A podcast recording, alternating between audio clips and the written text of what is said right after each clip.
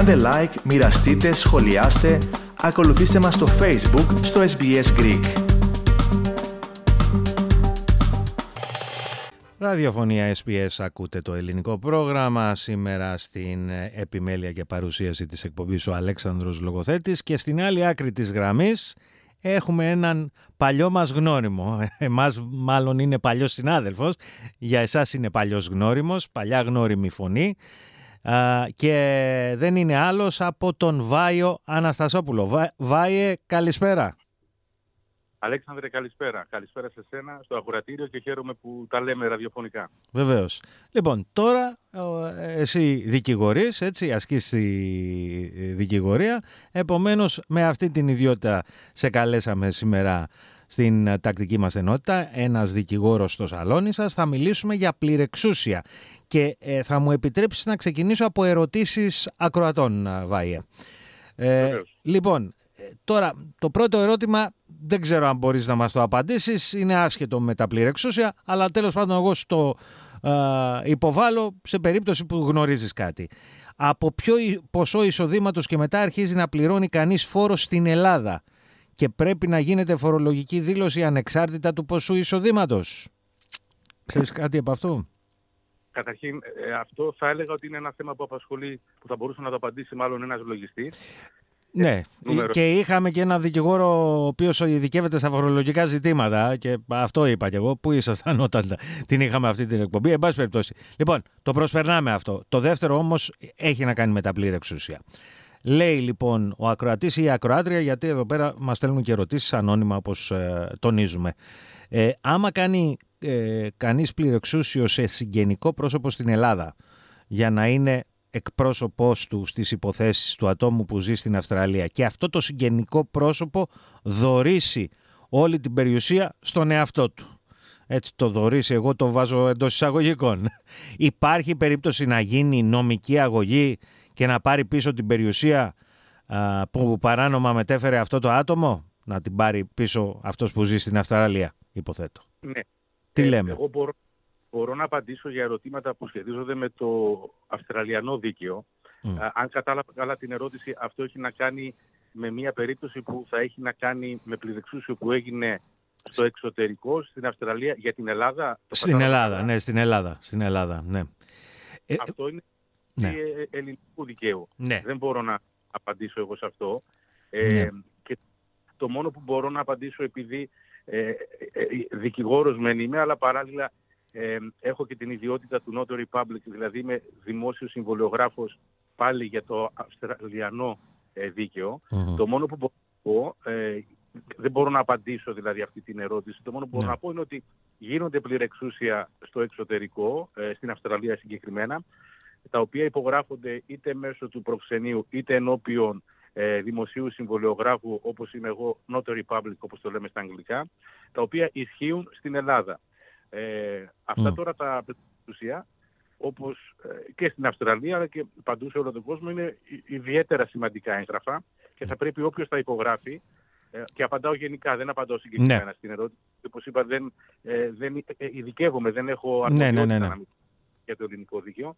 Απλά επαναλαμβάνω και πάλι επειδή μπορώ να είμαι μάρτυρας και να υπογραφεί ενώπιόν ναι. μου κάποιο εξούσιο για την Ελλάδα.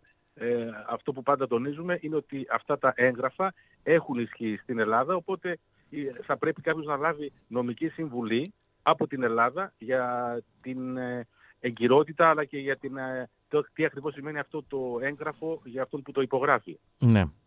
Και δεν είναι τόσο εύκολο να πούμε βέβαια, γενικά έτσι, μια γενική παρατήρηση, δεν είναι τόσο εύκολο κάποιος με ένα πλήρεξούσιο έτσι να σου πάρει την περιουσία. Δηλαδή, ε, εντάξει, εξαρτάται τι λέει το πληρεξούσιο κλπ. κλπ, κλπ. Τέλος πάντων, λοιπόν, ε, επομένως, ε, ε ναι, ε, για να απαντήσουμε τώρα κάτι το οποίο έχει σχέση εδώ, αλλά έχει μια προέκταση και στην Ελλάδα. Τώρα, τι, λέει, τι ρωτάει ο κύριος Γιάννης από τη Βρισβάνη; Ε, όταν κάποιος λέει κάνει πληρεξούσιο στα παιδιά του και κάτι παθαίνει ο πατέρας και φεύγει από το μάταιο του το κόσμο. Ε, μπορούν τα παιδιά με αυτό το πληρεξούσιο να διεκδικήσουν αυτά που τους αφήνει στην Ελλάδα; Να διεκδικήσουν περιουσία στην Ελλάδα με αυτό το πληρεξούσιο; Όχι. Καταρχάς θα πρέπει να τα διεκδικήσουν με, με διαθήκη αυτά, έτσι δεν είναι; Ναι, ε, να το βάλουμε κάτι, να βάλουμε αυτό ναι. το σενάριο στη σειρά. Αν έχει γίνει κάποιο πληρεξούσιο εδώ στην αυστραλια ε, από κάποιον γονέα προς τα παιδιά, ε, αυτό ισχύει μόνο για την Αυστραλία, δεν ισχύει για το εξωτερικό. Νούμερο ένα. Νούμερο δύο, όταν σωστά το απάντησες και εσύ, αν πεθάνει αυτός ο οποίος έχει κάνει το πληροξούσιο, έχει δώσει δηλαδή την εξουσιοδότηση ε, σε κάποιον άλλον, αν έχει φύγει από τη ζωή, αυτό το πληροξούσιο δεν έχει καμία ισχύ, γιατί ε, έχει πεθάνει. Ναι. Οπότε μετά μπαίνει, σε μια, μπαίνει μέσα στην ιστορία αυτή ε, το θέμα της διαθήκης. Αν υπάρχει διαθήκη και πώς θα γίνει η διαχείριση της περιουσίας ναι. α, του, του θανόντος. Οπότε δεν μπορείς, ε, για να απαντήσουμε σε αυτό το σενάριο, δεν έχει καμία σχέση το ένα με το άλλο. Αν υπάρχει πληρεξούσιο, έχεις πεθάνει, δεν μπορούν οι, τα παιδιά σου, οι κληρονόμοι ας πούμε, να το χρησιμοποιήσουν αυτό, πόσο μάλλον για το εξωτερικό. Ναι, βέβαια. Λοιπόν, πάμε τώρα στα ερωτήματά μας. Πότε θα πρέπει, Βάιε, να προχωρήσουμε στην έκδοση πλήρη εξουσίου για ιατρικά θέματα και νομικά θέματα; Τα, το πληρεξούσιο το κάνουμε κυρίως για θέματα που έχουν να κάνουν με την οικονομικής φύσεως θέματα, ε, ή για προσωπικά ζητήματα. Δηλαδή, για παράδειγμα, αν θέλουμε να εξουσιοδοτήσουμε κάποιον, να διορίσουμε κάποιον, να πληρώνει εκ μέρους μας κάποιους λογαριασμούς, να μιλάει εκ μέρους μας με ναι. κάποιες δημόσιες υπηρεσίες, όπως είναι ο Δήμος, το Κάνσερ. Αυτό, αυτό λέω κι εγώ ως νομικά θέματα. Κατάλαβες, το, το βάζω σε αυτή την κατηγορία. Αλλά καλά κάνεις και το αναλύεις πιο διεξοδικά. Ναι. Ναι. Ε, τέτοιου είδους ε, θέματα ε, πρέπει ο άνθρωπος ο οποίος ε, ενδιαφέρεται να προετοιμάσει ένα τέτοιο έγγραφο.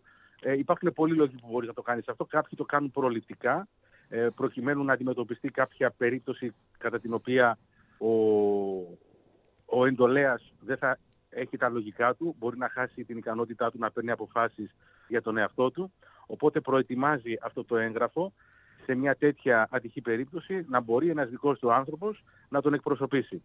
Ε, και αυτό πολλές φορές το βλέπουμε στην καθημερινή ζωή, είναι πάρα πολύ απαραίτητο, διότι αν όντως βρεθούμε σε μια τέτοια κατάσταση, και δεν έχει ο δικός μας ο άνθρωπος, δεν μας έχει δώσει πληρεξούσιο, δεν έχει υπογράψει πληρεξούσιο, δεν μας έχει ε, διορίσει ως πληρεξούσιος του για να κάνουμε κάποιες δουλειές εκ μέρους του και δεν έχει, όπως είπαμε, την ικανότητα, τη δυνατότητα να παίρνει αποφάσεις, τότε θα χρειαστεί ε, να πάει στο δικαστήριο, να πάει στο ΒΙΚΑΤ, εδώ για την περίπτωση της Βικτόριας τουλάχιστον, ε, για να πάρει την ε, δυνατότητα αυτή, να πάρει αυτή την εξουσία προκειμένου να μπορέσει να διευθετήσει κάποιες υποχρεώσεις, ε, κάποιες εργασίες εκ μέρους ε, του ανθρώπου που δεν μπορεί να πάρει αποφάσεις.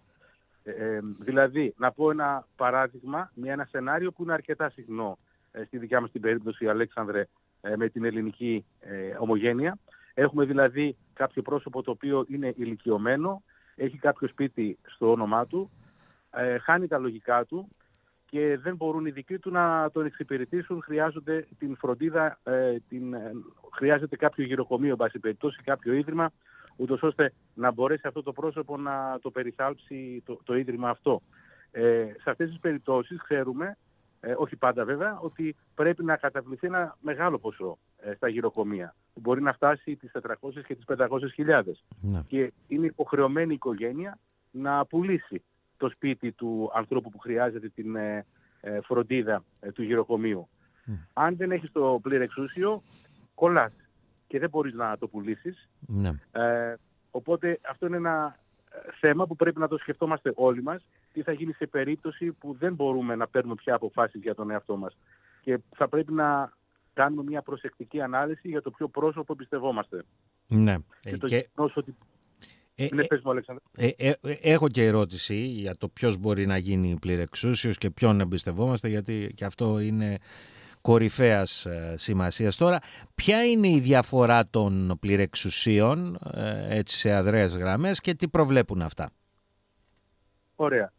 τώρα το πληρεξούσιο θα, θα λέγαμε ότι χωρίζονται σε δύο κατηγορίες έτσι όπως είναι τουλάχιστον η νομοθεσία εδώ στη Βικτόρια. Το ένα έχει να κάνει, λέγεται στα αγγλικά, θα χρησιμοποιήσω την αγγλική ορολογία, enduring power of attorney, ε, που σημαίνει ένα πληρεξούσιο το οποίο ισχύει ακόμα και όταν χάσεις την ε, επαφή με το περιβάλλον, εντάξει, όταν δεν έχεις τα λογικά σου δηλαδή, δεν έχεις όρες τα σφρένα που λέμε, α, και έχει να κάνει, όπως είπαμε προηγουμένως, όπως είπες και εσύ, με νομικά ε, ζητήματα ε, του εντολέα και με οικονομικά θέματα και με προσωπικά ζητήματα. Και το, η δεύτερη κατηγορία είναι το, για το θέμα της υγείας, αν δηλαδή κάποιος ε, χάσει την επαφή του με το περιβάλλον και χρειάζεται να πάρθουν αποφάσεις για τη θεραπεία, για τυχόν κάποια επέμβαση κτλ.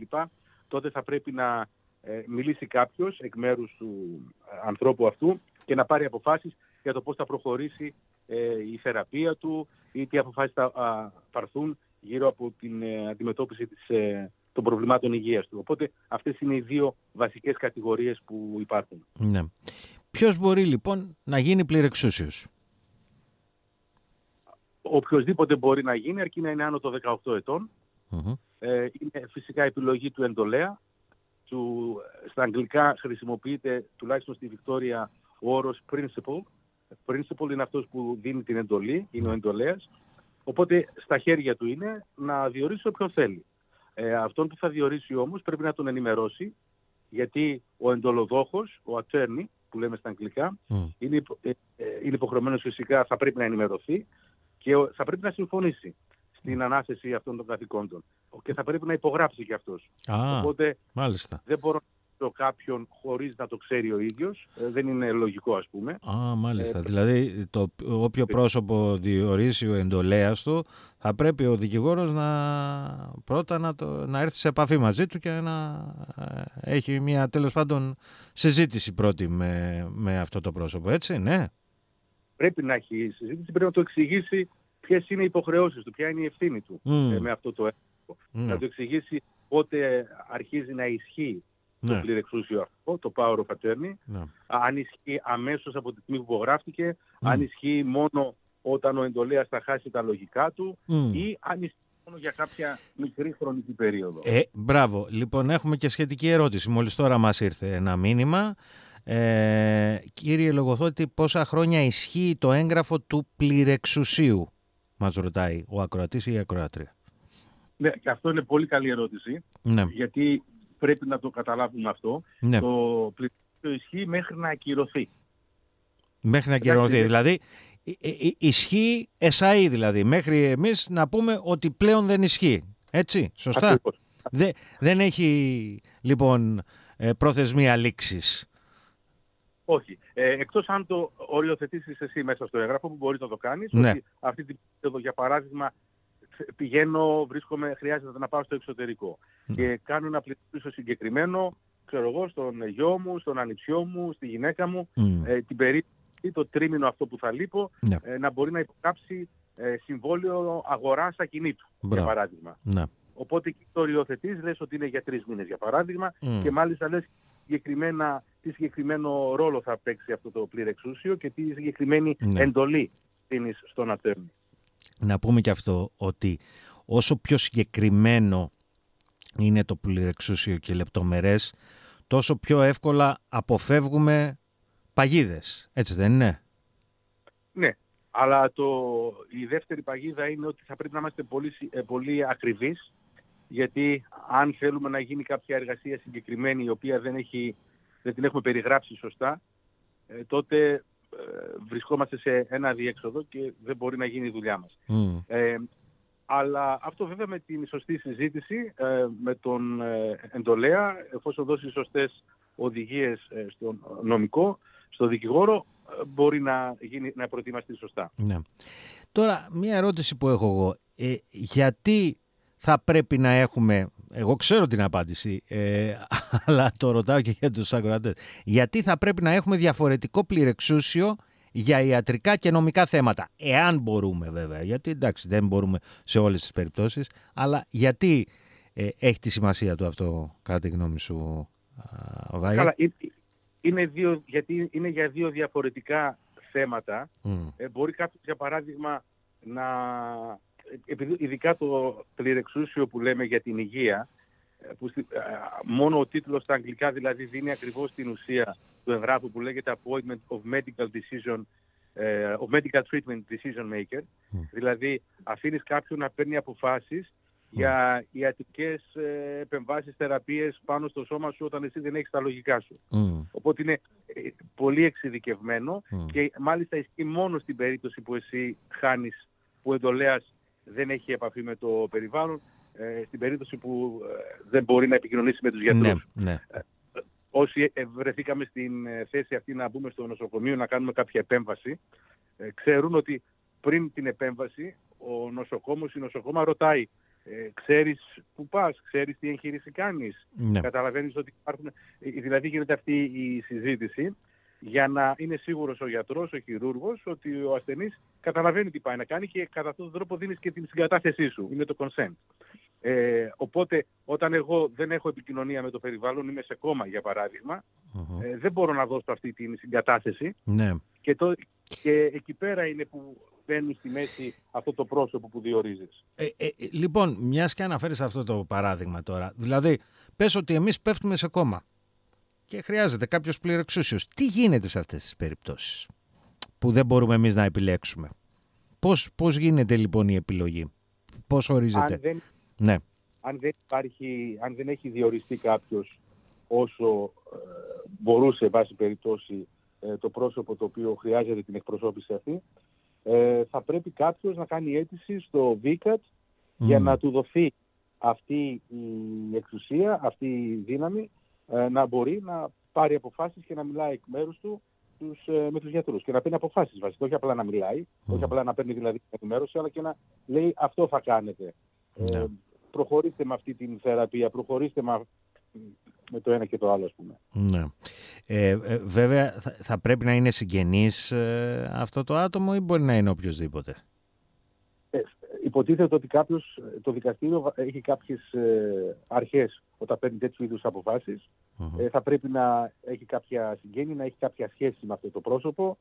Ε, θα πρέπει να δοθούν εξηγήσεις ότι δεν υπάρχει κάποιος άλλος ο οποίος ενδεχομένως να είχε μεγαλύτερο ενδιαφέρον για να αναλάβει αυτή την ε, θέση. Ε, οπότε τα, τα βλέπει όλα αυτά το δικαστήριο. Ορισμένες φορές μπορεί να υπάρχει και μια ε, αντίθετη αίτηση από κάποιον άλλον, κάποιος να ναι. εμποδίσει να γίνει αυτό. Ε, αλλά το δικαστήριο θα πρέπει να πάρει κάποια απόφαση και να διορίσει κάποιον. Μάλιστα. Λοιπόν, Βάιε, ε, δυστυχώς μας πιέζει ο χρόνος. Ε, θα μπορούσαμε να συζητάμε και για πολλά ακόμα όσον αφορά στα πληρεξούσια. Αλλά εδώ είμαστε, μπορούμε να μιλήσουμε και για άλλα θέματα, έτσι. Ε, επομένως, ε, τώρα αποτελείς μέρος εδώ της ενότητάς μας ένας δικηγόρος ε, στο σαλόνι σας. Ευχαριστώ πολύ, Αλέξανδρε. Χάρηκα που σ' άκουσα. Χαιρετισμούς σε όλη την ελληνική ομάδα, βέβαια, που την αγαπάω ιδιαίτερα. Ε, και σε όλο το αγροατήριο.